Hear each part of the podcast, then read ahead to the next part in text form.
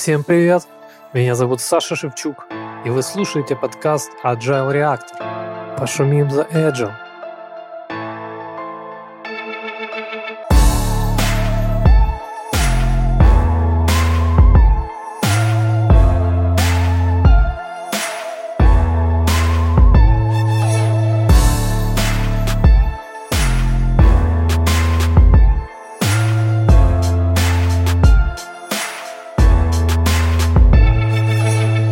Итак, сегодня в номере дебютный эпизод, гостем которого стал известный спикер, agile коуч, скрам-мастер, консультант по процессам, основатель тренинг-центра StartIt и просто хороший парень с отличным чувством юмора Артем Быковец. Привет еще раз, и а, мы с тобой решили это все-таки сделать, записать пилотный а, подкаст, а, который да. называется Agile Reactor. Но перед тем, угу. как мы начнем говорить об этом, расскажи, пожалуйста, о себе, кто ты, чем ты занимаешься. Угу. Да, привет, Саш, привет всем. А, в двух словах о себе, наверное, не получится. Что-то не умею это делать коротко. В общем, меня зовут э, Артем Быковец. Я где-то с 2007 года копаюсь около IT, IT-тематики.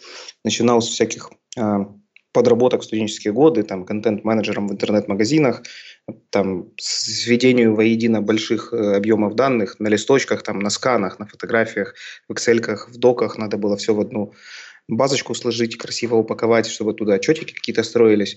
Вот. Потом уже на курсах постарше попал в софтвер Макиев, был тестировщиком, вырос там по местным меркам до синьора, пошел пособеседовался, понял, что каким я джуном был, таким и остался, надо еще учиться. Поучился еще, в общем, набрался новых навыков и постепенно оттуда э, выбрался в мир большого аутсорсинга. Потом был Global Logic, потом был Cyclum, был Playtech, другие компании. И после аутсорсинга, аутстаффинга успел себя также попробовать в продуктовой разработке. Это был BetLab, это была компания Компьютера. Там я уже больше работал не как QA, а как Scrum Master, как Agile Coach. И вот сейчас занимаюсь а, в компании Levinine я Agile Coach а, за allocation на два крупных аккаунта, по четыре команды в каждом, в Киеве, еще есть распределенные ребята в Голландии, в одном из проектов в Сербии. Вот, в одном из проектов мы пытаемся строить что-то вроде Spotify модели. Вот, ну и плюс помогаю другим проектам, которые есть в Levi9. Кроме этого, у меня есть свой бизнес, называется Start IT. Это курсы для тестировщиков. Изначально это были курсы для тестировщиков, которые хотят войти в IT. Потом это стали курсы для тестировщиков разных уровней и квалификации. То есть сейчас у нас, кроме там в IT, в IT, есть также курсы автоматизации, есть курсы перформанса, есть э, разные, в общем, профильные штуки. Проводим уже не только B2C-шные, но и B2B-шные всякие семинары, воркшопы для компаний, они к нам обращаются. А, ну, в общем, разные всякие штуки делаем. С этим курсом довольно все классно развивалось, пошла хорошая сарафанка. Сейчас также преподаю его в политехе на четвертом курсе на фифте позвали преподавать предмет, который называется «Качество программного обеспечения и тестирования». Вот. Выступаю на разных конференциях. Нравится мне, в общем, делиться опытом, своими шишками набитыми. А, что еще такого интересного делаю? Ну и консультирую разные компании, стартапы, как agile консультант, иногда как agile коуч, в зависимости от того, какой, с каким запросом люди приходят, клиенты. А так потом в итоге и смотрим, что из этого получится. Вот, э, да, получал там всякие награды, статуэтки, сертификации, у меня там разные есть, Certified Scrum Professional, Agile Leadership. В общем, люблю учиться, то есть я не, не из тех, знаешь, учителей, которые любят потрындеть, поучить, а сами ни хрена не учат. То есть я так пытаюсь идти в ногу со временем, сам что-то постоянно, какие-то воркшопы посещать, там, международных прилетающих специалистов, знакомиться, общаться. Вот, как-то так. Ты знаешь, Артем, я наткнулся недавно на статейку э, на Доу Некоторые люди говорят, в частности, в моей френд-ленте, что после доу, после чтения доу у тебя заведутся вши, твой дом сгорит и так далее. Ни в коем случае нельзя его запускать. Вот, ну, есть разные отношения. Я считаю, что доу – это довольно интересный профильный мейнстрим ресурс для своего читателя. Вот. И э, в этой статье ты упоминал о том, как ты создавал некий лидершип, работал в распределенных командах, в частности, упоминал о линейке, твой опыт в Lineage, э, как ты был лидером mm. клана. Можешь об этом рассказать? Это реально забавно. То есть линейка, это, это очень странно звучит, но она очень сильно пересеклась с моей карьерой в IT в последующей. То есть то, что я в нее играл, привело меня в software development, в аутсорсинг, потому что я на наших встречах с соклановцами познакомился с парнем, который меня в итоге привел в Софтверма Киев, объяснил мне основы тестирования ПО, как с этим работать и так дальше. И, ну да, так оно и понеслось, собственно, все. А там изначально я себе просто бегал, играл себе в игру. Увидел, что там много социализации, интересное какое-то общение идет. У людей есть определенные цели общие, которые добиваться можно только в группе.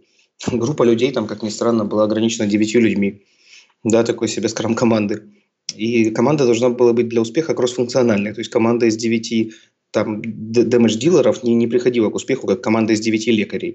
То есть, а в команде нужно было пару дэмэдж-дилеров, пару лекарей, какой-нибудь там воин с сильной защитой. То есть, в принципе, это были самодостаточные кроссфункциональные команды. Плюс игра подразумевает там разные осады, походы на боссов, для которых нужно объединяться в некие большие организации, называемые кланами, в которых ты пытаешься создать какую-то структуру, где эти группы друг друга поддерживают и вместе приходят к результату. И вот я, будучи студентом там, какого-то третьего курса, на одном из серверов возглавил такой клан, набрал кучу людей, тут у нас было порядка 40 людей, и понимаешь, в чем история? То есть это люди, которые, ну, типа, они от тебя ничем не зависят, они в любой момент могут послать тебя в жопу. Сказать, чувак, ты кто такой? Я там, типа, выхожу, иду в другой клан, да? Ты ему говоришь, сейчас там нам, у нас выпало колечко, оно выпало одно на 18 человек, я его забираю себе. Или там я его отдаю Жоре. Остальные 16 могут сказать, с какого хера Жоре, они мне. И это, в принципе, аргументированный вопрос. И они через пять минут могут оказаться у конкурентов, которые готовы им это колечко просто подарить, потому что конкуренты богатые. В общем, я вижу довольно много аналогий с современным украинским IT, в котором ты чуваку не можешь сделать пересмотр, потому что бюджета на этот квартал не хватает. Он идет к какому-нибудь богатому аутсорсеру-конкуренту и работает там. Соответственно, я понял, что там материальная мотивация – это далеко не единственный фактор, которым можно собирать коллективы. Ну и те как бы персоны, для которых материальная мотивация и личные, личные какие-то достижения – это единственный фактор, наверное, на них хорошие команды не построишь. Соответственно, да, особо на человека ты не повлияешь, он сидит себе где-то из дому, удаленно шпилит, ну что ты ему сделаешь? Ну как-то только общение, только коммуникация, только мотивация, какие-то ван-н-ваны, да. То есть у нас там, ну, действительно, своего рода была такая игровая Spotify модель.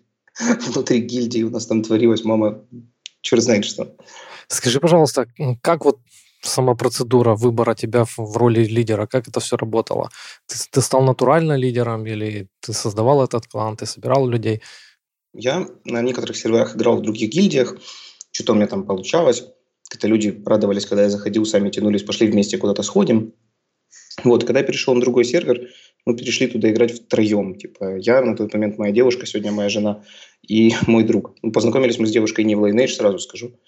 Э, в Lineage она попала из-за меня, потому что она мне писала в то время Ваську в Джабер, помнишь, когда были времена ICQ. Вот, я просиживал в линейке, не видел ее сообщения, она обижалась. Я ей говорю, типа, какая тебе разница, в какой чат мне писать? Ну, я, я могу тебе отвечать быстро, но не в этом чате, потому что я отвлекаюсь. Она говорит, в каком? Я ей установил Lineage, говорю, тут в личку пиши, будем общаться. Ну и очень удобно. Я, то есть я по вечерам, когда мы уже там расставались, там, я до дома провожал, приходил домой, включал Lineage, она тоже, мы продолжали общаться. Вот. Так мы пришли на новый сервак, ну и нам никуда вступать не хотелось, какую-то чужую движуху. Мы по приколу создали себе свой клан. А дальше просто мы там где-то бегали, знаешь, встречали каких-то людей. Я говорю, что там, что тебе интересно, чем ты занимаешься? Он там расскажет. Я говорю, ну, слушай, ну, мы сами по себе бегаем, хочешь, присоединяйся. У нас никаких там сверхтребований нет, кроме того, что надо работать на команду, а не на себя. Ну, да окей. Так по чуть-чуть, по чуть-чуть. Там один человек присоединился, второй, пятый, десятый. И они начали сами стягивать людей. В принципе, это было довольно децентрализованно.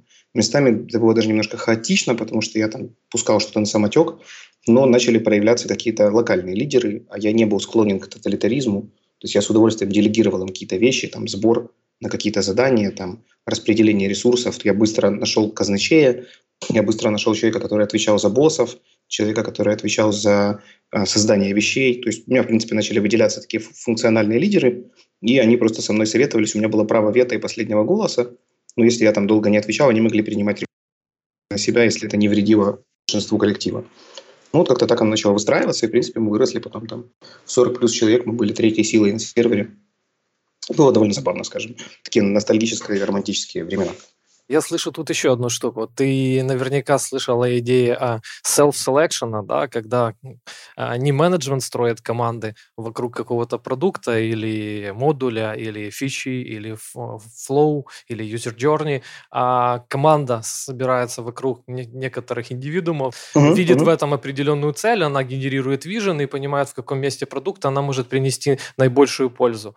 Это вот, немножко мне напоминает, как вы, естественно, да. пришли к этому. У тебя как у лидера был какой-то вижен, да, как ты, как да. ты видел развитие этого клана. Но на самом деле тоже некоторый способ войти в IT, да, то, как сейчас модно говорить. Угу. Распределенные команды. Э, какой угу. челлендж, какие проблемы, как э, agile помогает или не работает в распределенных командах? Да, вот, собственно говоря, наверное, было бы, конечно, намного проще работать в collocated командах, чем в распределенных. Это накладывает определенные отпечатки. Я где-то слышал такую фразу, что если ты не видел человека больше трех месяцев, ты теряешь к нему полностью доверие. Да? Не, не слышал, сколько там, три месяца? Вроде про 90 дней говорят. Не слышал. Не слышал? Ну вот я, да, я над ней задумался, знаешь, даже из опыта там своего, ребят вокруг. Я смотрю, как они воспринимают предложения там тех э, заокеанских э, или там европейских коллег, которые поступают от тех, кого мы видим, там летаем к ним или они летают к нам, или мы хотя бы все общение свели к видеозвонкам, а не к аудио, да, а, более-менее. То есть есть какое-то чувство «мы». Но а, с теми коллегами, которых мы никогда не видели, и приходят только письма с какими-то запросами или там код-ревью ремарками, да, надо что-то поменять, то совсем другое восприятие. Такое, что они хотят, да. Естественно, распределенность, она всегда порождает вот это вот э, «они» и «мы». И очень плохо, когда это они и мы, да по отношению к нашим продукт-оунерам, да, потому что, конечно, когда команда не чувствует продукт-оунера частью команды, а воспринимает его как заказчика, который всегда что-то хочет и вечно все меняет в последний момент, то очень сложно объяснить им, что эти изменения не потому, что ему нечем заняться. Эти изменения, потому что у него тоже есть какие-то стейкхолдеры или клиенты, к которым он бегает, узнает о изменившихся реалиях рынка, рынка и эти изменения на благо. То есть, как в том же манифесте, я уверен, что многие не дочитывают до принципов, останавливаются на ценностях, а зря. В принципах манифеста очень много хороших умных фраз, в частности, что мы готовы к изменениям даже на поздних стадиях для того, чтобы дать своему клиенту competitive advantage, для того, чтобы он был конкурентен, для того, чтобы он побеждал конкуренцию, и мы, как команда, были обеспечены, у нас было будущее, был бэклог, продукт рос, а новые юзеры получали от него какую-то ценность. Да? А, соответственно, когда команда не воспринимает ПО как часть команды и думает, что это только он им вставляет палки в колеса, работать очень тяжело. А, как мы с этим воюем? Как мы с этим боремся? Конечно же, он-сайт визиты, однозначно. Он-сайт визиты желательно на запуске новых команд. Вот в одном из аккаунтов в Levinine мы сейчас делаем э, реструктуризацию. Раньше это были collocated команды, но функциональные. То есть там в одной локации сидела клиентская команда, в одной локации команда, которая пилит API, на стороне клиента команда, которая пилит базы данных, и только у них есть доступ к схемам, к изменениям, к структуре и так дальше. И это вызывало целую кучу проблем дисфункций. Бизнес никогда не знал, когда он получит работающую фичу. А команды тыкали друг друга пальцами, говорили, это на их стороне, это они нам вовремя не отдали, это ресурс не готов, нет, ресурс готов, да, но он отдает не все, а вы не просили все. Ну и все вот эти стандартные штуки, знаешь. То есть мы когда в американском проекте, я помню, вечно тыкали пальцем на индусских разработчиков. Говорили, вот это все из-за них. Слушай, это очень удобно. Конечно, Всегда. конечно. Самый, самый же кайф абсолютно. Перекладывать блейм, да, на кого-то, кого ты не видишь и не знаешь живую. Кого ты минимум времени видишь, очень редко видишь, или кого нет в комнате. Он не может ответить, никак парировать. Да, я в один момент, короче, спросил нашего американского клиента, говорю, слушай, ты же бываешь на наших митингах и на их митингах. А расскажи, пожалуйста, а что там у них происходит? Говорю, они же наверняка блеймят нас. Он говорит, ну, конечно, они говорят, что вся проблема в тестировщиках в Украине. Ну, вот, как бы, классическая история абсолютно. А, ну, собственно, да, вот что мы сейчас сделали, мы переходим на распределенные команды. Это очень как бы, большой риск, да, то есть на distributed teams. Мы понимаем все проблемы коммуникационные, которые возникнут, но, но уже блейминга по отношению друг к другу, даже при том, что мы сидим отдельно, меньше, чем когда мы сидели отдельно, ну, вроде бы были самодостаточными командами.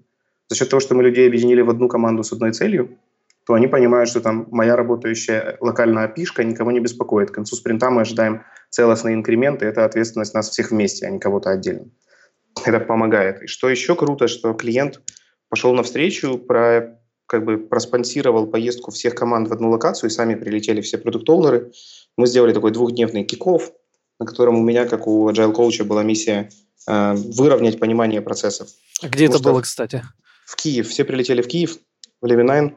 Э, мы взяли наш конференц-холл, там, слава богу, достаточно места, у нас было порядка 35-40 человек.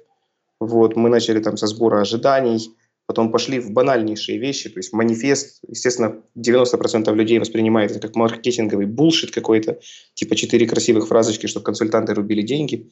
Вот, я им сделал викторину, э, спросил, кто его вообще написал, большинство сказало, что, наверное, какие-то менеджеры, а потом один из них э, громко крикнул, точно не менеджеры. Я говорю, почему?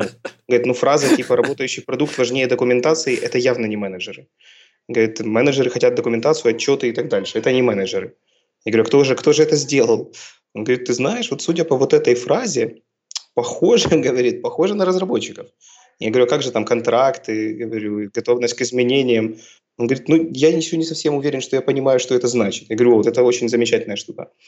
Вот. Ну и мы пошли дальше, я им как бы объяснил, показал принципы. Они сказали, да, в этом принципе, говорит, это common sense. Я говорю, здорово, а что, что половина инженеров blamed common sense? Ну, потому что они видели, как он криво внедрен. Я говорю, а внедрен он чьими руками? Кто это делает? Говорит, ну, наверное, люди. Я говорю, ну так, может, блеймить надо в зеркало сходить посмотреть, а не как бы какой-то подход, да. Вот. А потом забавно, я им еще рисовал, ну, как бы Scrum Framework на одном листе, на флипчарте часто рисую, то есть там продукт от него идут стрелочки вниз бэклог, объясняю, чем он его должен наполнять, за что он отвечает, как это все должно попадать из, из, через пул-систему в спринтовые бэклоги. В общем, разрисовал кучу стрелочек, все на одном флипчарте. Э, говорю, видите, Scrum it's very simple. Подходит ко мне э, разработчик из Сербии после этого. В общем, парень этот из Сербии говорит, ты говоришь э, Scrum it's simple, Говорит, «Э, look at this picture you just drawn. Я поворачиваюсь, смотрю на эту картинку, а там реально, знаешь, начерка на стрелке, какие-то митинги, какие-то даты, какие-то цифры там в минутах, сколько он должен длиться, definition of ready, definition of done, action plan с ретроспективой. Я такой на все это смотрю, говорю, ну да, simple. Он такой, ну я только что это, в общем, сфоткал, отправил в наш внутренний канал э, компании, написал Scrum it's simple. И все написали, что ты тролль. Я говорю, ну, уже неплохо. Значит, по крайней мере, вы поняли, что он немножко глубже, чем просто четыре митинга раз в две недели. Ну, и один ежедневный. Говорю, уже неплохо, знаешь. Вот. А финальный его фидбэк был вообще феноменальный. Финальный, феноменальный. Мы играли в боулинг, как бы, чтобы закончить всю эту как бы, активность, и все еще неформально смогли друг с другом пообщаться поближе. Мы специально их э, зарегали на дорожке, чтобы на одной дорожке были люди из всех трех локаций, потому что, естественно, они склонялись к тому, чтобы на каждой дорожке играть со своими друзьями. Но нет, мы их распределили умышленно. То же самое мы сделали утром, когда мы их делили на команды в воркшопе, чтобы из разных локаций люди поговорили друг с другом. В общем, вышло действительно классно, и он сказал такую фразу. Он говорит, «Э, это первый воркшоп в моей жизни, когда из этой хрени кто-то сделал что-то интересное. Он говорит, да. В цитаты. Да, да, да, да. Я говорю, слушай, я это буду цитировать. Он говорит, да, на здоровье. Я говорю, можешь мне даже в LinkedIn, говорю, такой отзыв написать. Типа, этот чувак может из скрам-хрени сделать интересный воркшоп. Вот, на этом мы с ним попрощались. Плюс мы сделали, конечно, такую большую ретро, и ретро была полностью посвящена вот переходу на распределенные команды с попыткой собрать, знаешь, фидбэк со всего зала. То есть там 35 человек, продукт-оунеры были очень скептичны, говорят, да ну, это нереально, 35 человек ретро, давайте сделаем по командам. Говорю, не-не-не, надо всем вместе начать, потом разберемся по командам, а в конце засинхронизируемся. Он говорит, ну ладно, типа, ты за рулем, ты поворачивай, но если ты потратишь впустую, мол, три часа нашего времени всех команд, мы тебе это потом припомним, когда ты попросишь какую-нибудь еще активность провести. В общем, пошел я на такой рисковый шаг. Э, мы начали с индивидуального писания на стикерах, э, что позволило получить, знаешь, хорошую вовлеченность что, естественно, в начале такой большой ретро все с очень скептицизмом смотрели, что в ней все будут участвовать, все пытались там отвлечься на какие-то телефоны. Но я говорю, давайте попишем на листиках буквально там типа один плюс, один минус, который вы для себя видите. Я говорю, это несложно там по одной фразе написать от всей этой движухи. Я говорю, если у вас есть больше, чем один, ну, будет здорово, будет два. Они такие, а можно три? Я говорю, ну, три максимум, типа, не больше трех. Это их нормально задрайвило, что как бы что это меня ограничивает, буду писать. Я предупредил, что потом вы будете в парах общаться, поэтому чтобы вам перед коллегой не было стыдно, что он говорит, а вы молчите, напишите хоть что-то. Реально получилась стопроцентная вовлеченность на старте. В парах они пообщались хорошо, потом мы их пошли группировать. В группах там уже часть людей менее активных, менее инициативных отсеялась, пошли пить кофе. но в принципе мы смогли от них хотя бы какой-то фидбэк в общий, в общий выхлоп засунуть. Потом рисовали кораблики, как это часто бывает на таких ретроспективах. На что мне команда смело подметила, что почему корабль идет на парусах, если мы должны грести. Да, угу. продолжение Тонкий до, до этих порталов. Говорит, где весла? Но, знаешь, я был, по-моему, готов к этому. Я говорю, ребята, мы с вами рисовали совсем недавно Scrum Framework, и обсуждали, на какой вопрос кто отвечает. Говорю, на вопрос, что и куда отвечает продукт оунер На вопрос, как отвечает команда. Говорю, если вам нравится до сих пор мануально грести на веслах, говорю, это ваш выбор, это ваш уровень скиллов. Говорю, ну я бы предложил перейти хотя бы на паруса. Говорю, мы сейчас именно это и обсуждаем на ретроспективе. Так мы вырулили, знаешь, из момента э, упадческого настроения и грибцов в настроение we're looking for better ways to deliver software to our clients in time. Интересно говоришь о том, а, как ты находишь способы мотивировать людей. Казалось бы, не совсем веселые моменты, да, вопросы, которые они задают, они наверняка напоминают о каком-то опыте, наверное, неприятном, предыдущем. Да. И вот юмор, да, ты используешь как инструмент для мотивации людей, для включения людей. Что еще? Эм, юмор, э, какой-то персональный челлендж, э, персональный челлендж. То есть я говорю, ну, здорово, типа, но, но это то, чем ты хочешь ограничиться. Я, я, ну, я, я вижу амбициозных людей, я вижу людей с потенциалом. У меня довольно развитая эмпатия, я понимаю примерно, что они чувствуют. Я тоже бывал... Наверное, мне помогает то, что я прошел, знаешь, от джуниор-инженера в аутсорсинге через все эти ступени, и я видел там мотивированные команды, немотивированные. У меня были моменты, когда опускались руки, ты пытаешься что-то делать, тебя никто не слышит, и вы продолжаете гов- говнокодить, да?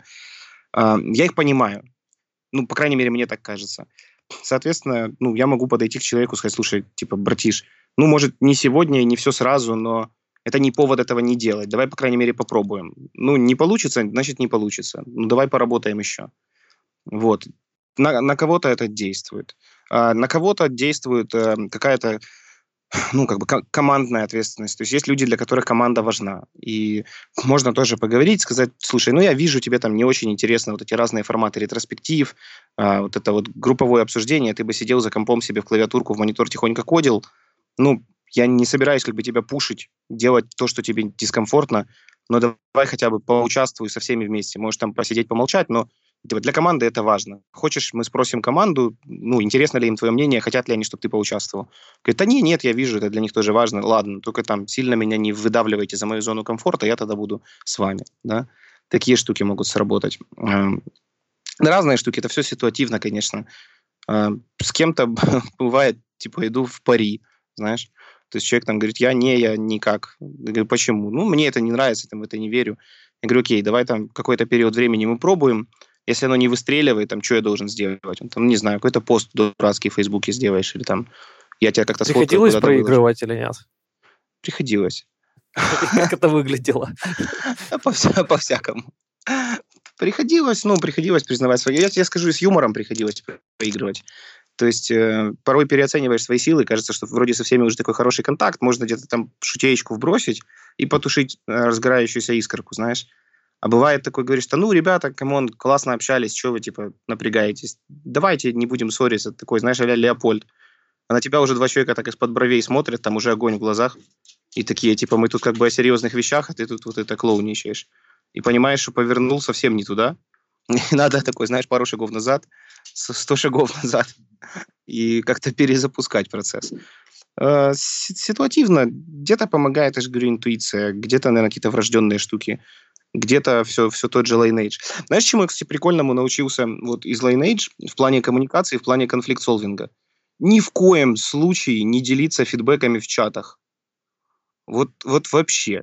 То есть, видишь, что в чате начинается срач, его надо моментально остановить, сказать, все-все-все, окей, дальше это не обсуждаем, идем выйдем. Типа созвон прям сразу. Или если не можем сразу, то просто любым способом выключаем дискуссию в чате. Face-to-face коммуникация рулит. Конечно, но просто другая, другая история. Знаешь, я же еще с живого, с живого рабочего пацанского района. А, люди в чате смелее. И не то, что смелее, они борзее и наглее, чем они в жизни. Вот текст ты пишешь монитору, ты не пишешь человеку.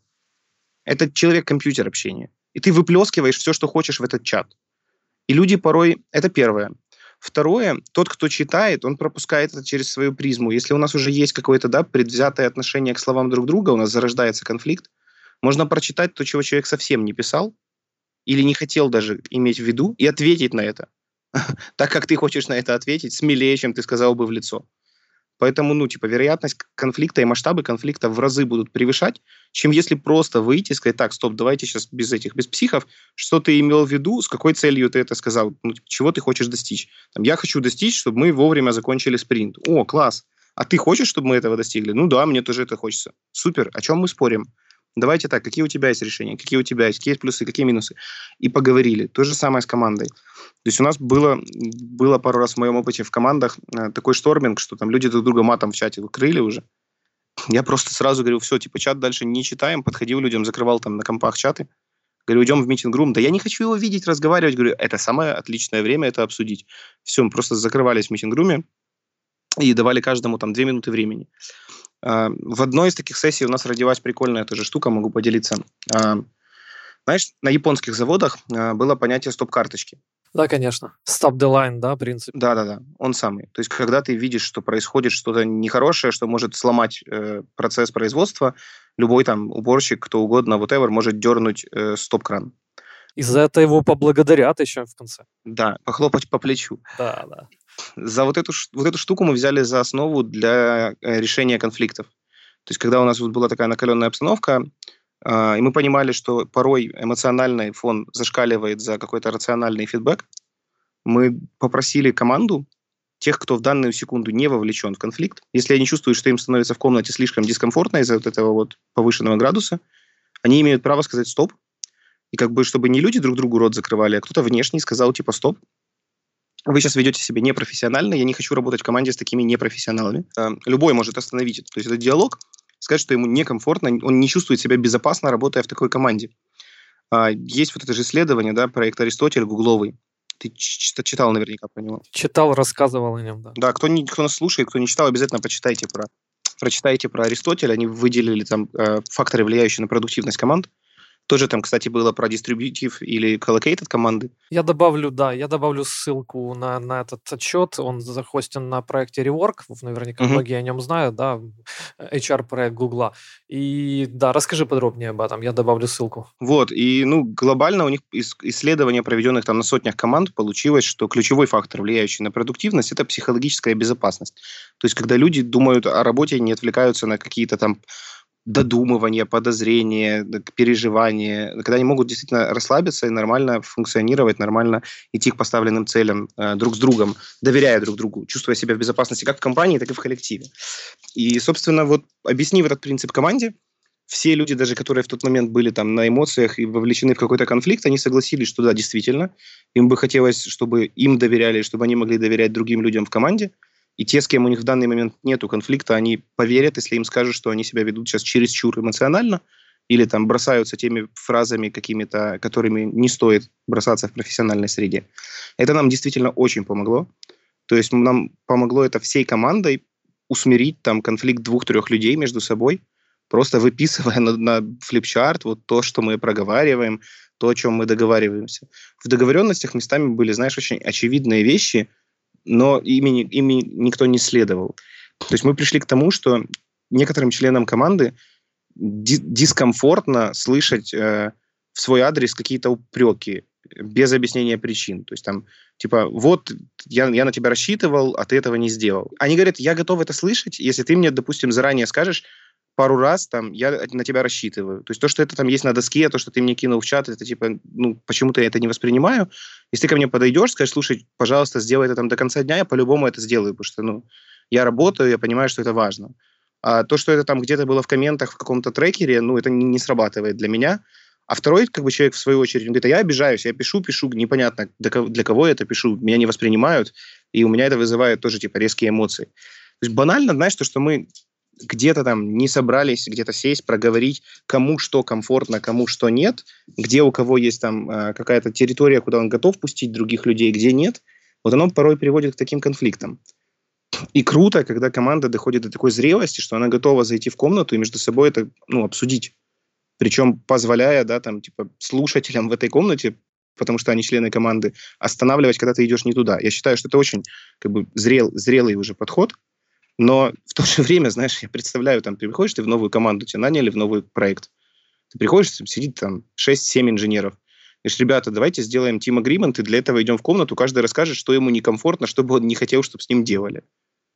Скажет, блин, еще одного дебила наняли, мы тут сидим, работаем, и так, типа, релиз не успеваем сделать. Он тут в свои игрушки играется. У нас вообще в Украине не принято, да, вот эта психотерапия Абсолютно. и открываться людям. Скажи, пожалуйста, вот я как, как раз об этом хотел поговорить. Вот мы пытались проводить воркшоп на тему тех же Five Dysfunctional of the Team, психологическая mm-hmm. безопасность или safety, э, фундаментальный принцип. И не все люди сказали, что мы готовы говорить о наших тараканах из своей головы на работе. Я не хочу говорить о своих проблемах в жизни, я не хочу описывать свою мотивацию. Как вот раскрывать те команды, которые не готовы не чувствуют себя safe enough говорить о, о том же сейфете, да, и mm-hmm. такой порочный круг. Люди замыкаются, не хотят открываться, и сейфете не происходит, не устанавливается в конце концов. Мы уходим без решения вопроса. Да, это очень, наверное, такой глобальный вопрос на какой-то отдельный подкаст. Собрать бы туда экспертов, кто это сделал много раз и успешно. Ну, да, это если так по верхам походить. Я думаю, ты со мной согласишься, что это вопрос культуры. Uh-huh. Причем культуры не только уже там внутренней человече, человека или этой команды, а это системной культуры вообще э, общества, в котором мы живем. Да, насколько я вижу, очень важно, чтобы люди понимали, что они могут доверять а, своим сотрудникам, которые находятся в этой же комнате. Потому что были да. какие-то случаи или кейсы, или истории из прошлого, которые разрушили это доверие или не позволили ему состояться. Очень часто помогают ретроспективы таких а, событий. Да? Вот да. почему ты не готов доверять, а что произошло. И люди часто достают скелеты из шкафов, знаешь, и ретроспектива пересмотр, ну, знаешь эту практику. Да, да. А, она помогает э, знаешь, решить эту, проблему. Э, иногда раз и навсегда люди остаются в одной команде, в одной компании и успешно работают дальше. Мне кажется, понимаешь, что это как и любые другие культурные штуки, это должно делаться на протяжении какого-то времени, через какие-то небольшие прививки и через продажу, продажу личной ценности человеку. То есть он должен понять, ну, что он выиграет от того, что он раскроется. Он почему-то закрылся, да, что-то его подтолкнуло к этому пути. И он, и он уже живет какое-то время закрытым, он не хочет это раскрывать. И ему так комфортно, ну, значит, он чувствует какую-то личную выгоду. Значит, надо ему дать товарозаменитель. Там. Да, ты откроешься, ты станешь более, более уязвимым, но э, у тебя появится группа людей, которые взамен там будут прикрывать твои уязвимости, я не знаю. То есть это должно через какие-то вантуваны идти, да, это должно идти через ретры, это должно идти через lead by example. Э, я это делаю часто через lead by example, то есть я прихожу к людям, говорю, как есть, там, у меня есть вот такие тараканы, я с ними живу, они, возможно, порой будут вам доставлять дискомфорт, если это будет сильно, вы мне об этом скажите, пожалуйста. То есть, типа, я там шучу иногда не, не вовремя. Ты открываешь свои уязвимые стороны. Да. да? Я, я об этом говорю честно, я спрашиваю, как, как люди к этому относятся, готовы ли они меня принять таким, как есть. Ну и говорю, что взамен понятно, что у, у многих, скажем, не буду говорить за всех, но у многих умных, э, интеллектуально развитых людей есть какая-то побочка взамен. Э, да все, все люди, наверное, большинство людей на Земле, наверное, с какими-то своими тараканами. Просто у кого-то они спрятаны глубже, у кого-то выбегают периодически познакомиться с соседями. И, ну, то есть у меня, да, у меня сейчас такая тоже команда очень таких э, классных, классных тараканистых ребят. И мы вот сошлись сошлись на том, да, что пусть они дружат между собой. То есть, э, что стало trade-off ом, знаешь, типа, когда вот сбилдилась команда, на одной из ретроспектив тоже прозвучала фраза, типа, чуваки, ну, я реально э, привык уже к вашим тараканам. Поначалу они меня как бы немножко раздражали, вот прям таким текстом. Как раз там получилось так, что мы были только... Product owner был занят каким-то очень важной встречей, попросил провести ретро одну без него. Мы общались по-русски, и стало проще высказать все это. И уже по-русски ты проще говорить типа, я уважаю твоих тараканов, чем I, I, I used to your cockroaches. Это немножко странновато звучит. Короче, и, и ты знаешь, и он говорит, да, но зато взамен Зато взамен я чувствую, что вы начали воспринимать моих. Говорит, ради блага своих тараканов я готов терпеть ваших. То есть это должна быть договоренность Перекрестное как это, запыление тараканов произошло. Это опасно. Это, это может вырасти один здоровый такой тараканище командный. У нас, кстати, есть такой, он по офису ходит от нашей команды, тараканище шум называется. Потому что мы гудим как пчелы, когда работаем, ржем как кони. И не всем это не всегда комфортно, но мы просим тоже как-то это понять, простить. Если что-то намекнуть в нормальной форме, и мы тогда одеваем наушники и переходим в чат смеяться. Но я считаю, что на работу надо ходить с удовольствием и с улыбкой. Э, вот это вот, типа, а давайте 8 часов посидим молча, ну, чтобы что. Еще один важный вопрос на эту тему. Инструмент, да, геймификация. Насколько он важен, насколько ты применяешь тот же Lego Serious Play или что-то другое с, с использованием Lego? Какие техники тебе приходилось использовать на воркшопах, в твоих командах? Что работало, что не сработало? Какие рекомендации? Ну, в моем понимании, э, все, что не сделает хуже, надо пробовать.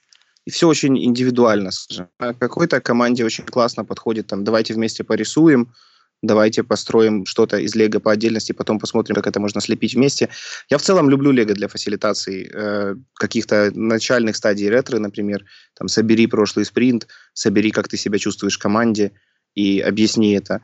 Ну, конечно, это встречает часто волну скептицизма, типа, не знаю, там, мы же не в детском саду, и все вот эти фразы. А, круто, когда в команде есть кто-то, кто вместо тебя может объяснить тиммемберу, почему это поможет. Угу. И это очень здорово. Когда есть хоть какой-то саппортер, то уже проще, конечно, это все применять. Главное показывать, э, что результат э, позитивный, если он есть. Также важно, я считаю, признавать, если результата нет. То есть у меня были, э, скажем, эксперименты там с какими-то практиками, например, э, из последних, да, давайте соберем э, для старта ретроспективы какие-то события или фидбэки за, на протяжении спринта на доску. Тогда мы сэкономим время в начале на запуск, чтобы не вспоминать, потому что были фидбэки от некоторых ребят, что приходится вспоминать, высасывать из пальца. Я говорю, окей, давайте не вспоминать, давайте собирать на протяжении спринта тоже часть команды говорит, а ну, нафиг это надо, мне вот как раз нравится ритуал, что мы вначале сидим, все вспоминаем, делимся. Я говорю, ну, давайте попробуем. Мы попробовали, за целую неделю насобиралась аж одна карточка. В общем. Знакомая и... ситуация. Да, я пришел, говорю, ребята, ну, окей, мы попробовали, не выстрелило. Ну, значит, я ошибся. А, по крайней мере, мы попробовали. Больше пробовать не будем. Или хотите, можем повторить. То есть я, знаешь, стараюсь разделять с ними ответственность. Э, стараюсь предлагать им какие-то решения. Бывает э, такое, что тоже приношу какую-то практику на ретроспективу. Давайте обсудим, а, на какой фильм вам похоже, вот что происходило, каким героем вы себя видите в ушедшем там месяце или спринте. И люди на меня смотрят, знаешь, э, типа, что, что, э, я не дивлюсь фільмів. Я говорю, ну что, вообще, говорит, в дитинстве останній раз телевизор дивився. Я говорю, ну вспомни что-то из детства. Он говорит, Том и Джерри. Я говорю, здорово. Почему? Он говорит, потому что там кот серый. Я говорю, так. Он говорит, все. Серый, говорю, как понял. моя жизнь. да, да, да. Я говорю, я понял, давайте попробуем тогда другой подход. Как насчет обычной ретро, типа, что мы хотим улучшить, что мы хотим оставить. Э, то есть, наверное, надо иметь всегда какой-то план Б и уметь слушать людей. Я вот читал, знаешь, тоже на, на Доу вот эти комментарии под статьями про agile, в которых я периодически даю интервью. Угу. И комментарии ведь какого рода обычно? Я прихожу не в настроение, меня заставляют, напиши минимум три бумажки. То есть люди чаще всего ругают на самом деле не Agile Scrum, люди ругают, э, простите, но кривожопое его, назовем это словом, внедрение. Uh-huh. То есть когда к людям сидит команда, работает, у нее все в порядке, и тут приходит такой геймификатор и говорит, а давайте-ка я вам внедрю. Но я бы тоже послал, если бы мне начали внедрять без моего на то желания и согласия. Это даже не внедрение, а насаждение, я бы так это назвал. Да, поэтому, опять-таки, вот, вот тут геймификация может очень помочь. То есть там, не знаю, э, э какие-то командные ритуалы, знаешь, какие-то, вот опять-таки, я там фанат какого-то позитив синкинга, какого-то юмора. Э, у, у нас, например, в команде опасно произносить слово 300. Я думаю, да, кто, кто в теме, тут понимает, почему. И у нас есть такие подколки шикарнейшие просто, знаешь, шикарнейшие. Приходит парень, говорит, класс, у нас компания договорилась, у нас теперь будет йога в спортзале. Только, наверное, дороговато. Мы говорим, а что дороговато? Сколько занятия стоит? Он говорит, ну, занятие получается 75 гривен. Мы такие, ага, типа, а сколько занятий в неделю? Он говорит, э, ну, в неделю можно ходить два раза, но я буду ходить раз в неделю. Мы такие, так, а в месяц это сколько получается? Он такой, ну, 300. Мы такие, отлично, да. И оно прямо вот хорошо. То есть, когда мы сидим, начинаем скучать, вот кто-то обязательно набросит. Недавно тоже чувак шикарнейшую штуку сделал. Он говорит, слушайте, я вот тут сидел, что-то вспоминал студенческие годы, а кем, а кем, говорит, вы хотели стать в универе? Ну, там, говорит, да, не, я сразу думал, пойду в девелопер. А, говорит, а я, говорит, этим хотел, говорит, даже вылетело слово, как вот этот, который, говорит, кофе варит, знаете? Чувак такой, ты что, дурак? Говорит, бариста. Он такой, на тебе. Ты знаешь, и вот оно как-то поддерживает вот эту моральку, и ты такой думаешь, блин, ну классные ребята. Опять-таки, там, опоздание на стендапы, да, вот эта вечная тема. Можно штрафовать, можно ругать, но ну, я, я из тех, кто часто опаздывал на стендапы, когда они рано утром. Я, как я себя чувствовал? Я, допустим, второй раз за неделю опаздываю. Мне дико неудобно, мне некомфортно, я демотивирован, мне перед ребятами некрасиво. Иду, хочется зайти и сказать, чуваки, простите, там, что я могу сделать? Ты заходишь, и тебе начинают, ага, ты опять опоздал, как ты это объяснишь? То есть ты и так типа в депрессии, тебя еще глубже в нее вбивают, вгоняют. Что включается? Включается защита, тебе хочется залезть в свою ракушку, никого не слышать. И когда тебя оттуда начинают руками вытаскивать из твоей ракушки, ты начинаешь кусаться и отбиваться. Ну, это нормальная реакция, мне кажется. Расскажи о песнях. О песнях, да. Я да. знаю, что ты делаешь такие штуки. Это не, это Был не я, свидетелем кстати. однажды. Я это унаследовал. Червоные руты. А, это было здорово, слушай. И мы это унаследовали у наших голландцев. Вот наши голландские клиенты за опоздание на митинг, на котором уже люди его начали, они начинают вовремя. Если есть ну, большинство аудитории, то есть, понятно, если какая-то уважительная причина, не знаю, там все э, в очереди какой-то задержались, в которой все вместе стояли, ну окей. Но если уже все на месте, а кто-то один завтыкал, там, заходит последним, после того, как слайды запущены, человек сказал первое слово, э, надо отработать. Отработать раньше можно было двумя способами. Либо танец, либо песня. А, при этом никто не блеймит, все хлопают, все поддерживают, при этом поет пофиг, кто это был. Вплоть до того, что это может быть там CTO крупной компании на 3000 людей. Он уважает правила э, племени. Слушай, То есть, это психологическая безопасность. да, она, с одной стороны, вроде нарушается, Мгм. но с другой у нас там было, знаешь, человек зашел такой, а не, не, идет садиться, его догоняет наш там, ну, назовем это ключевой стейкхолдер, engineering manager со стороны заказчика, обнимает его, говорит, не-не-не, подожди, друг, так нельзя. Говорит, я когда опаздывал, я пел. Ну, come on, говорит, ну, спой одну строчку, там, один куплет. Хочешь, я с тобой в паре спою, что ты будешь петь? И, ну, действительно показывает, что это важно. То есть он его ни в коем случае не блеймит за опоздание, он ему ничего такого не говорит. Он говорит, ну, в следующий раз послушаешь кого-то другого, там, придержи кого-то в коридоре. Ну, надо, надо. А, Потом мы получили фидбэк, что некоторым людям, ну, они не умеют абсолютно танцевать, петь тоже не их, им совсем дискомфортно. А, Мы собрали мнение с команды, чтобы им было а, ок взамен. Они предложили, например, спорт. То есть там были ребята, которые отжимались, были ребята, которые бегали вокруг стола три круга. Разное. Но что круто, что все остальные в этот момент переключаются с этого негатива, типа вот чувак пришел, опоздал, все перебил, как-то, знаешь, там хлопают, Поддерживают. да. Всегда это заканчивается бурными аплодисментами. Иногда это снимается на мобилку, потом продается за тортик. Ну, короче, это свой ритуал, но он, он нужен, да. Командообразующий, мне кажется. тоже. Да, да. У нас в команде сейчас принято за утреннее опоздание, если оно не было с вечера предупреждено, принести каких-то вкуснях. Э, Одно время было вообще запрещено приносить сладости, потому что, ну, как бы, скажем, сладостей было много. И мы переходили там на фрукты и йогурты. Тоже классно. Ты себе приходишь, у тебя на каком-то командном месте всегда лежит какие-нибудь ни- вкусные ништяки. Там йогурт, орешки какие-то, сухофрукты, сушеные яблоки. А потом это на- настолько выродилось, что люди даже не опаздывая стали там, заходя вечером в сельпо, знаешь, я такой смотрю, там свежая и- испеченная ромовая баба, очень вкусная, от нее аж пахнет. Я такой пришел, принес эти две ромовые бабы, говорю, пацаны, мне кажется, мы как команда стали взрослее, вам пора, пора бабу. Вот, мы пошли на кухню, съели бабу. Ну, как-то стараюсь поддерживать этот дух, потому что понятно, что проекты порой бывают не самые веселые, бывает какой-то legacy код, оно все как бы демотивирует, ты такой думаешь, а что, а что я сюда хожу, есть там какие-то rocket sci- rocket science проекты, можно пойти работать на них. Но если у тебя хороший коллектив, хорошая команда, в которой там есть нормальная дружеская атмосфера, тебя и, и поддержат, и потроллят где надо, и помогут тебе расти дальше, я не думаю, что у людей будет возникать э, желание поскорее свалить. Это, ну, это как бы довольно важная составляющая, мне кажется, работы скроммастера в том числе. Атмосфера вокруг себя и в команде, и между людьми. Ты знаешь, мне кажется иногда, что скроммастер это вот основная метафора, это суперклей, да, который э, как-то собирает команду, склеивает то, что когда-то было разбито или не может быть склеено, да, принципиально или теоретически, а на деле работает. Вот я часто ребятам в своей команде говорю, они говорят, какой э, критерий успешности скроммастера в моей команде? Я говорю, если тебя принимает команда, это самое главное. Если они видят пользу в твоей роли, это больше ничего не нужно. Мне кажется, все остальное возникает после знаешь, да. как outcome.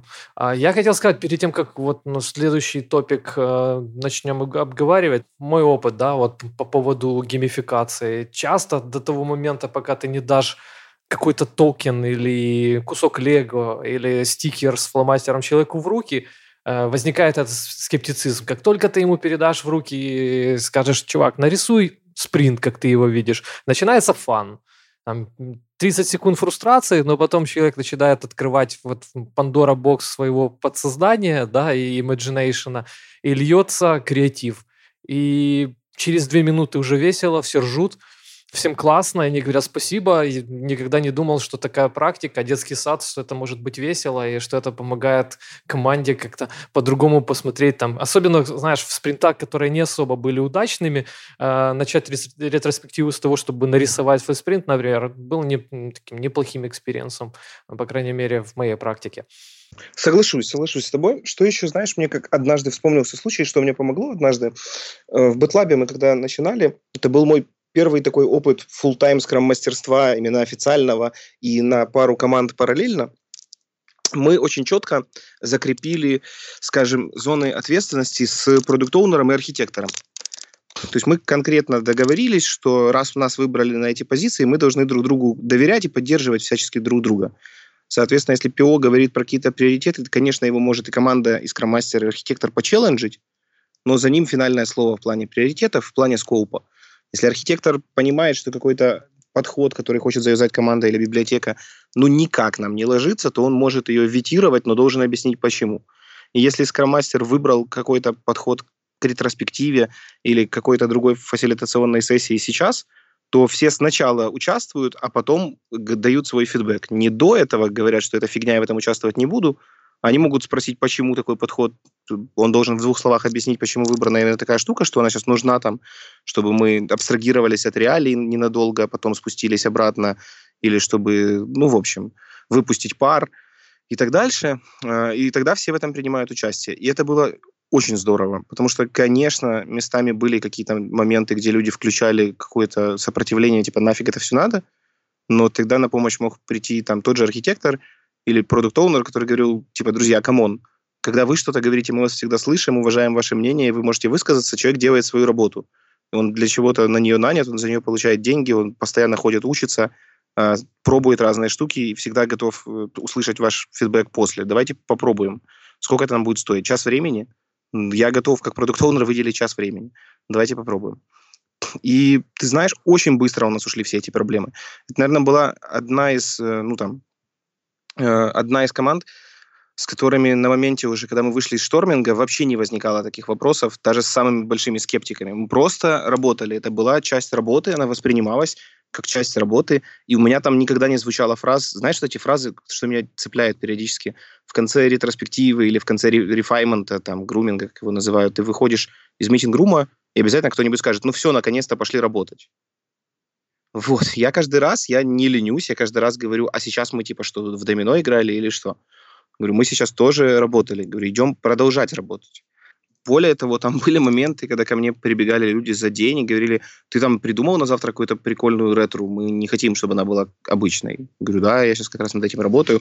Ой, супер, супер класс. Там, ну вот, да, там была сарафанка, то есть люди шли там к другим командам, скромастерам, говорили, был такой-то формат, нам понравился, попросите, вам тоже такое ваш скромастер сделает. У меня такое было, да, с Movie Critic, знаешь, этот формат, когда команда садится и э, пытается придумать сюжет героев этого кинофильма, и затем ему поставить IMDb рейтинг и описать плод и э, концовку, какой там твист. И порой люди очень забавно создают истории вокруг того, что происходило в реальности в спринте, и таким образом, э, ну, не знаю, не боятся говорить, фасилитируют свои мысли, выражают свои мысли. Очень здорово. И это тоже, это весело, классно, народ хлопает, хохочет и при этом говорит при этом о супер важных вещах. И экшен-айтемы при этом возникают очень, очень здоровские. И да, сарафанное радио разносит и становится популярным, когда это удачное применение такой техники. И опять же, ты согласился, что тактильный момент очень важен. Я не знаю, используешь ли ты в практике э, физические борды, и если да, то так как это выглядит? Сейчас, сейчас нет. Сейчас это у меня идет попытка, знаешь, э, как это правильно сказать, такой тихой пропаганды. Угу. То есть я пытаюсь объяснить, чем нам это может помочь, но пока это не очень воспринимается. В основном из-за распределенности команд, потому что есть продукт оунер ему важно видеть э, вовремя, что происходит с доской. Он в Голландии, угу. в другой команде вообще пол команды в Сербии, пол команды в Украине и продукт оунеры в Голландии. Там с физической доской будет туго. Была идея ее сделать какой-то повесить и синхронизировать ее, делать двойную бухгалтерию, но пока нет. А, в компьютере мы делали а, для некоторых, э, скажем, команд. Это было прям вот на стене, стикеры, малярный скотч. Очень классно. Реально очень классно. Мой один из главных аргументов в сторону физических досок то, что ваша джира, даже если у вас два монитора, всегда открыта где-то на сотой вкладке. И смотрим мы в нее очень редко. А, и момент того, что ты сидишь, работаешь командой боковым зрением, видишь, что кто-то пошел к доске, это уже синхронизация. Ты такой, ой, а что он туда пошел, что он там двигает? И ты, тебе интересно к члену команды. Момент того, что тебе в mailbox, в твой фильтр джира упало еще одно письмо, которое ты не читаешь, это не очень синхронизация. Что мы пробовали, что реально помогает хоть как-то компенсировать отсутствие физической доски и вот этого взгляда в сторону – это чтобы э, Slack-канал в чате был синхронизирован с активностями на доске, и чтобы хотя бы в общий чатик, который все читают, падала нотификация из э, трек, issue трекера, что изменился статус или добавлен коммент. Хотя бы так. Что почту, естественно, никто не читает. Это бесполезно, мне кажется, сейчас даже пытаться продавливать. Солидарен с тобой полностью. Скажи, пожалуйста, а снова о командах. Team Health Check. Угу. Расскажи о своем опыте, что ты использовал, какие инструменты, и как это зашло, и какая была польза на выходе. Э, да, это все еще, я бы сказал, все еще на какой-то экспериментальной стадии. А, изначально это была вообще даже не моя инициатива. Это вот когда меня наняли agile коучем в Exact, они сказали, мы строим Spotify, там есть health check, мы не совсем понимаем все, как он делается и какие есть варианты, насколько он нам подходит. Мог бы ты поресерчить эту тему? У меня было определенное время, я перечитал кучу статей, кто как это делает, как это делал Spotify, как это Atlassian предлагает делать, у них там свой подход. То есть э, подходы Atlassian на Spotify очень похожи, они выделяют ряд э, эрий, которые они хотят мерить, они дают обычно три, три вида оценки, либо два, типа зеленая, красная, там зеленая, красная, желтая, и просят команду делать self-evaluation по этим пунктам раз в какой-то период. Есть, опять-таки, два варианта, как это проводить. Это можно делать анонимно, Э, можно делать как групповую дискуссию. Мне, я пробовал и то, и то уже там порядка 10 раз, мне больше по душе э, дискуссия в команде. Э, иначе это просто сухие цифры, и часть из них, скажем, попахивает фейковостью. То есть, что просто человека попросили, попросили что-то заполнить, он что-то заполнил. Зачем, э, куда, почему? Ну, надо проклассать, быстро проклассал. Знаешь, как приходят всякие там 360 опросники. Да, да. Скажи, пожалуйста, да. в том случае, кто был заказчиком health Клиент. Клиент. Клиент, да. Как запрос изначально звучал? Что, мы хотим померить и для чего это нам нужно? Давайте посмотрим, как команда сама чувствует э, свои показатели и где мы можем им помочь. у меня такой редкий случай, когда у нас вроде бы аутсорсинг – но он очень сильно похож на аутстаффинг с клиентом, который очень хочет помогать всем и всегда. Угу.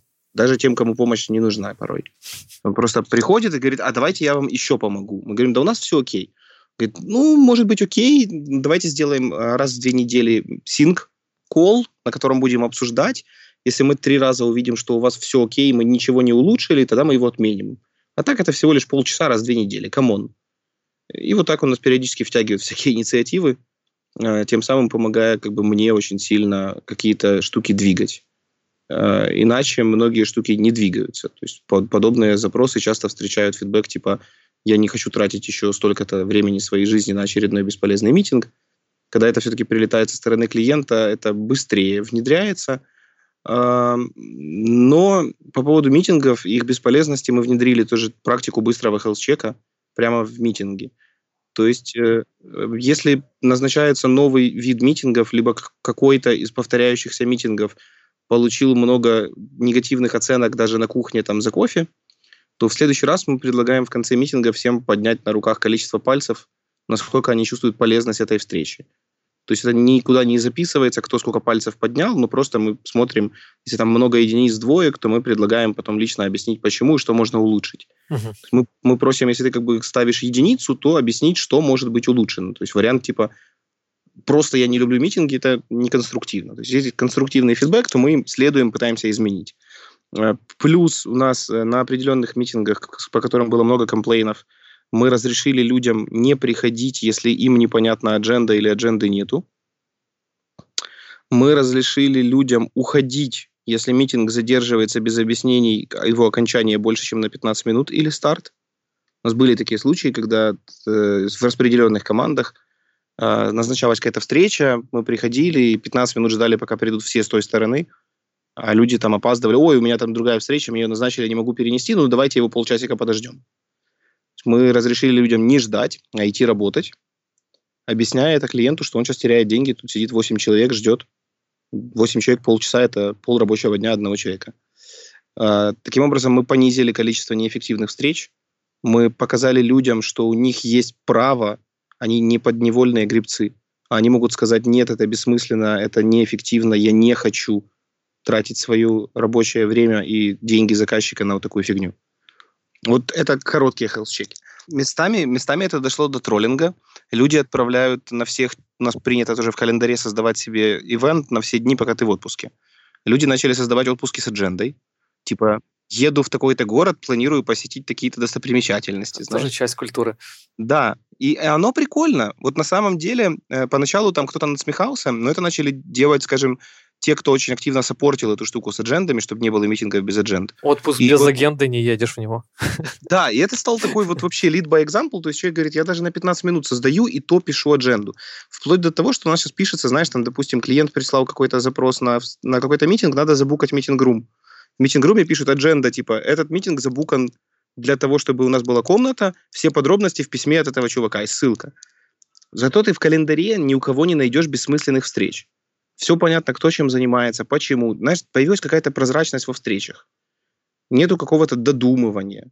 Понятно, что есть какие-то там high-level стратегические менеджерские встречи, в которых адженда может быть не сильно детализирована. Но все равно там прописывается, типа, будем обсуждать там будущее проекта, там следующие э, эпики, там какие-то найм, новые вакансии, например. Да?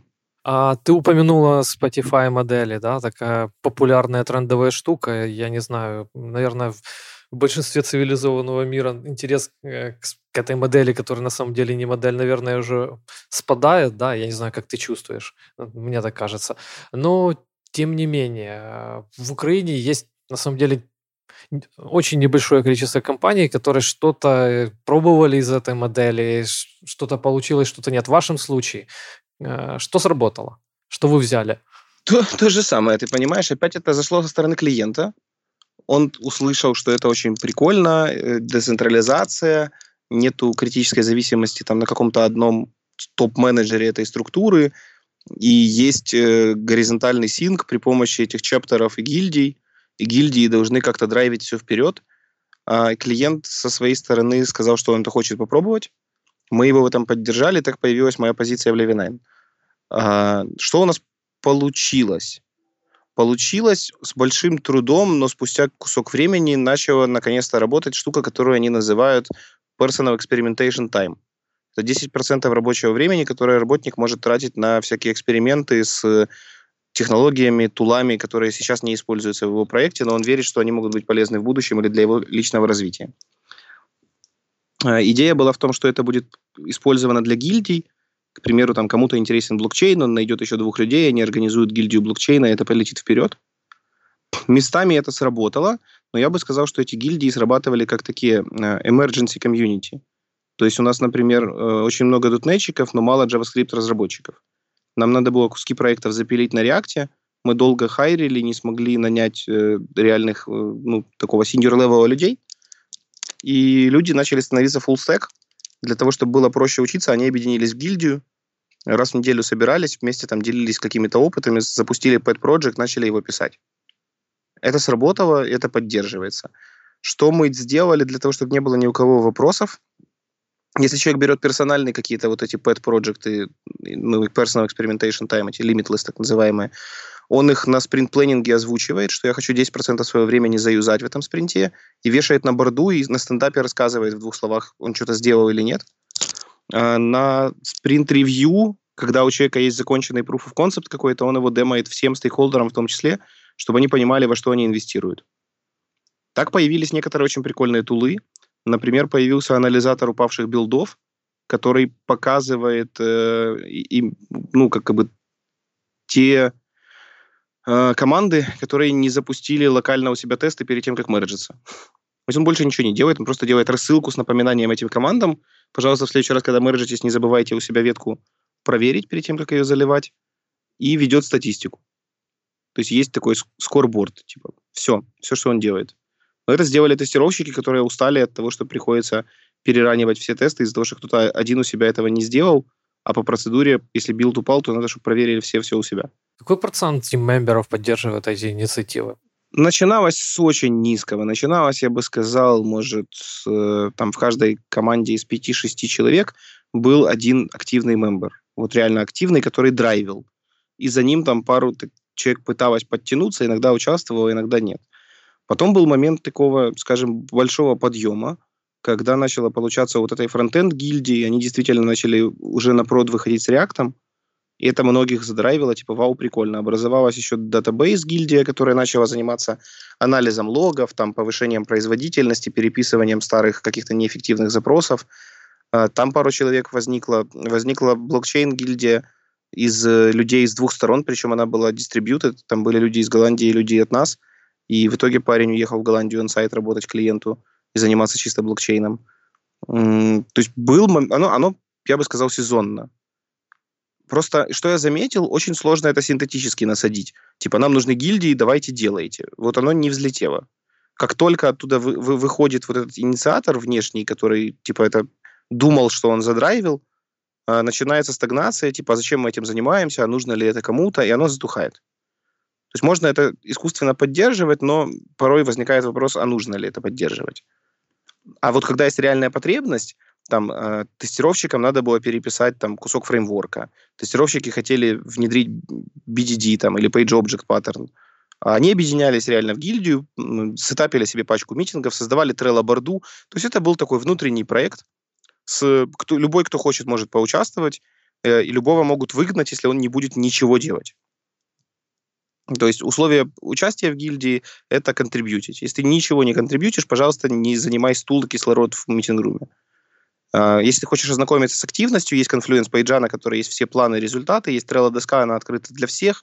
Можно зайти, посмотреть, чем люди занимаются, чтобы никто не думал, что они там сидят, фильмы обсуждают или вчерашний день ты специально, целенаправленно не занимаешься, как я понял из того, что ты рассказал, прям популяризацией каких-то отдельных гильдий или популяризацией решений, которые возникли как результат работы этих гильдий. Я бы сказал, вот это про те гильдии, которые действительно были успешны и много дали ауткама. Была попытка одно время популяризации. Вот смотрите, у этих вышло, давайте мы что-то придумаем. Люди пообъединялись, побродили, толком ничего не выстрелило и они пришли к логическому решению, давайте забьем. Типа надо будет, соберемся еще раз, это никем не запрещено. С точки зрения популяризации и там э, сарафанки мы что делали? Мы делали review, то есть раз в три месяца представители всех гильдий готовили маленькую презу про свой бэклог. Типа над чем они работают, что у них в планах, чего они добились. Все там тоже друг другу хлопали, говорили спасибо, вы все молодцы, очень круто. Но вот как-то не сильно оно побежало, скажу честно. Не сильно. Э, возможно, возможно, это вызвано там спецификой проекта. А, то есть в проекте очень много легаси, и в проекте очень много задач. Знаешь, когда тебе банально, вот вроде бы есть какая-то там менюшка, и тебе надо туда один пункт добавить, и это может делаться там двумя людьми целый спринт. Потому что там вот куча всяких вложенных каких-то бизнес-логик, и просто это не делается. Соответственно, ну, я бы сказал, что такое состояние проекта, оно немножко просаживает вот эту культуру инноваций и continuous learning, как бы ты это ни пытался насадить. Вот в моменты, вот действительно, если посмотреть, в моменты, когда команда переключалась на куски проекта, который писался на современном стеке, люди были намного более открыты к каким-то вот таким э, обучающим штукам, э, чем нет. Но я не могу сказать, что у нас есть проблема с knowledge-шерингом в отсутствии гильдии. То есть, когда гильдии нет, у нас все равно этой проблемы нет. Мы довольно часто летаем к клиенту, клиент довольно часто летает к нам. У клиента периодически проводятся всякие там воркшопы, семинары по engineering culture в том числе вопросам. К примеру, там сейчас переходят многие куски э, код-базы с TFS в GitHub. Они заказали какой-то крутой тренинг по, именно по GitHub, то есть не по Git, а по GitHub, по всяким плюшкам. Э, взяли пару людей из Киева, отправили тоже туда послушать. Люди прилетели сюда, подготовили адженду и сейчас проводят это здесь для наших ребят здесь. Там у нас есть в плане архитектуры поменять идеи, как, что и куда. Архитекторы приготовили воркшоп на пару дней, отсюда из каждой команды выдернули по человеку, отправили туда. Они прилетели сюда, для своих команд провели здесь внутреннее обучение. Кто-то сходил на конфу, наслушался про DDD, провел на всех толк по BDD. То есть с этим, по, DDD, sorry. То есть с этим вообще нету проблем это как-то само уже прижилось. И, возможно, возможно, в том, чтобы это прижилось, немалую роль сыграли в свое время и гильдии, и чаптеры. То есть были чаптер-лиды, они собирали с людей фидбэки, чтобы вы хотели какие-то у себя компетенции развивать. Люди давали обратную связь, чаптер-лиды ресерчили там, либо находили какого-то внешнего спикера, приводили, устраивали эти сессии. Артем, что мне нужно сделать для того, чтобы засетапить мою первую гильдию? Какой бы был бы твой ответ? Одна фраза, предложение. Найти проблему, которую вы хотите решить. Все? Это все так просто? Ну, ты же сказал одну фразу. Одна фраза, да. Ну, то есть любое, мне кажется, собрание без цели обречено на быстрый крах. Вот собрать людей в группу, у них должны быть общие интересы и общая цель. Соответственно, должна быть какая-то проблематика, возможно, это не пожар, который уже горит.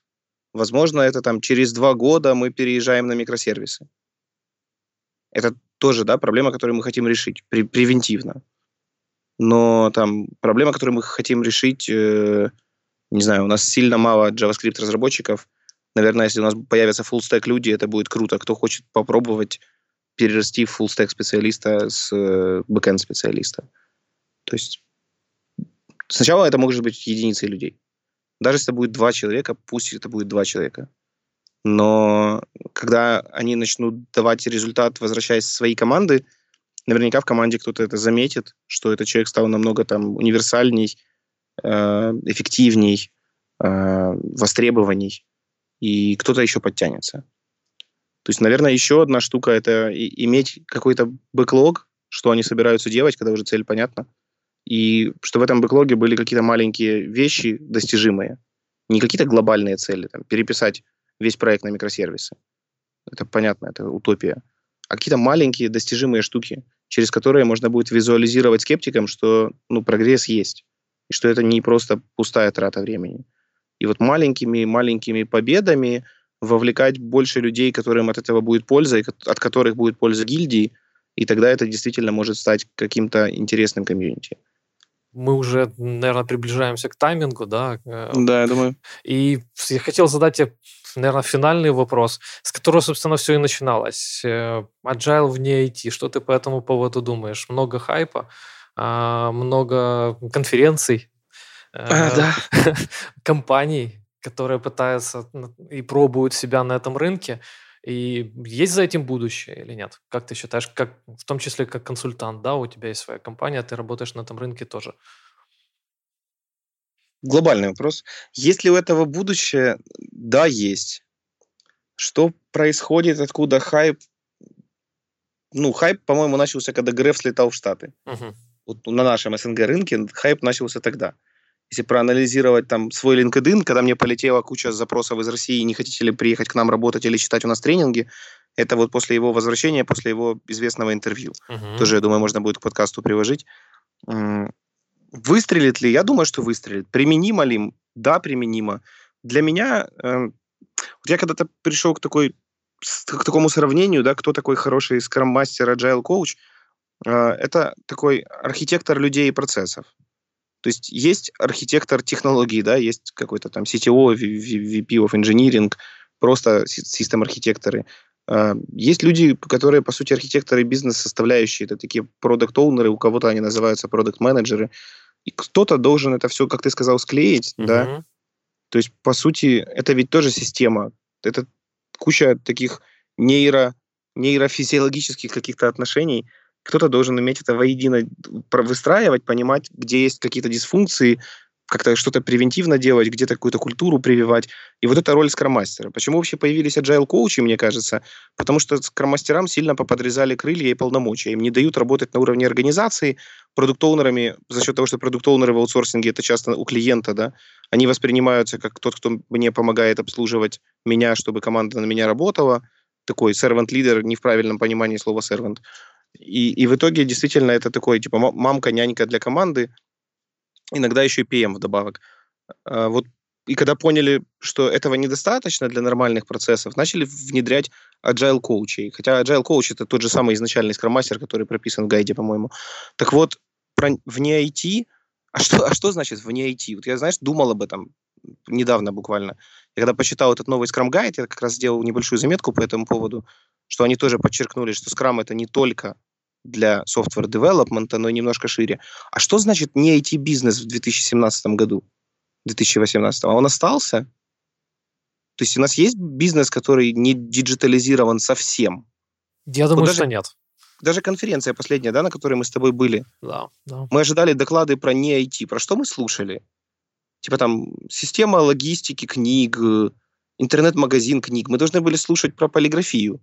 Мы про нее и слушали. Просто современный мне кажется, нету этой грани уже. IT-бизнес, не IT-бизнес. Просто у некоторого бизнеса... Все там будем, да? Да, у некоторого бизнеса есть департамент software девелопмента. Но и по, это очень похоже на то, как в свое время у software девелопмента были департамент тестирования, департамент аналитики и департамент баз данных. Просто теперь все немножко заскейлилось на уровень выше за счет того, что од, од, одна часть системы начала эффективно, итерационно выпускать результат, то остальные части системы кто-то увидел в этом эффективность и начал наследовать. Что-то не работает, и начали звать консультантов. Кто-то наслушался интервью Грефа, поверил в светлое будущее. Кто-то прочитал «Робив двічі більше» за той самый час. Угу. И, и тоже очень сильно Красная вдохновился. книжка. Да, да. Кто-то значит, насмотрелся рекламы в Фейсбуке. Типа, приходите, как это... Помнишь, как у Подревянского было? Э, Носить усі мені по 3 рубля, і мудрості вам дам я дофига. А сам читать умею по складам, и голос напердить компании дам. Вот. У нас же много бизнес-консультантов. Я надеюсь, Граф не будет слушать этот подкаст. А если послушает, он все равно не поймет, это же по-украински было. Вот. И вот это к чему это привело, по сути? Вот к этому хайпу оно и привело. А насколько этот бизнес готов действительно меняться, а не говорить, ну, я думаю, потребуется какое-то время, действительно. Потребуются какие-то кейсы. Какие-то успешные кейсы есть уже. Мы видели это на этих конференциях в том числе. Э, ну, здорово. Меня это вдохновляет, если честно, что наш украинский, там, местами вокруг постсоветский, да, бизнес начинает понимать, что люди — это не просто какой-то ископаемый ресурс, что люди — это часть системы, без которых ты не получишь результат — что мотивированные люди, которые тянут лодку в одну сторону, или лебедь, рак и щука, это два разных вида людей в твоей компании, и в них тоже есть смысл инвестировать. Меня это, честно, ну, позитивно вдохновляет. Хайп и куча консалтинга и всего остального вокруг этого, ну, я соучастник всего этого, поэтому будет неправильно, если я скажу, что меня это не очень радует. Э, но хотелось бы, конечно, Хотелось бы качественных, а не количественных изменений. Вот хотелось бы качественных. Да, ты знаешь, у меня были некоторые сомнения в начале, когда я, я слышал о том, что происходит. А, и казалось, что эти легковесные процессы, которые изначально из software development среды возникли, что они в какой-то мере притянуты за уши, да, что вот просто хотим продать, хотим угу. освоить огромный рынок, где угу. непаханное поле. И вот сейчас, ты знаешь, я вижу какое-то высшее предназначение, о котором ты сказал. Это, в принципе, тоже о людях.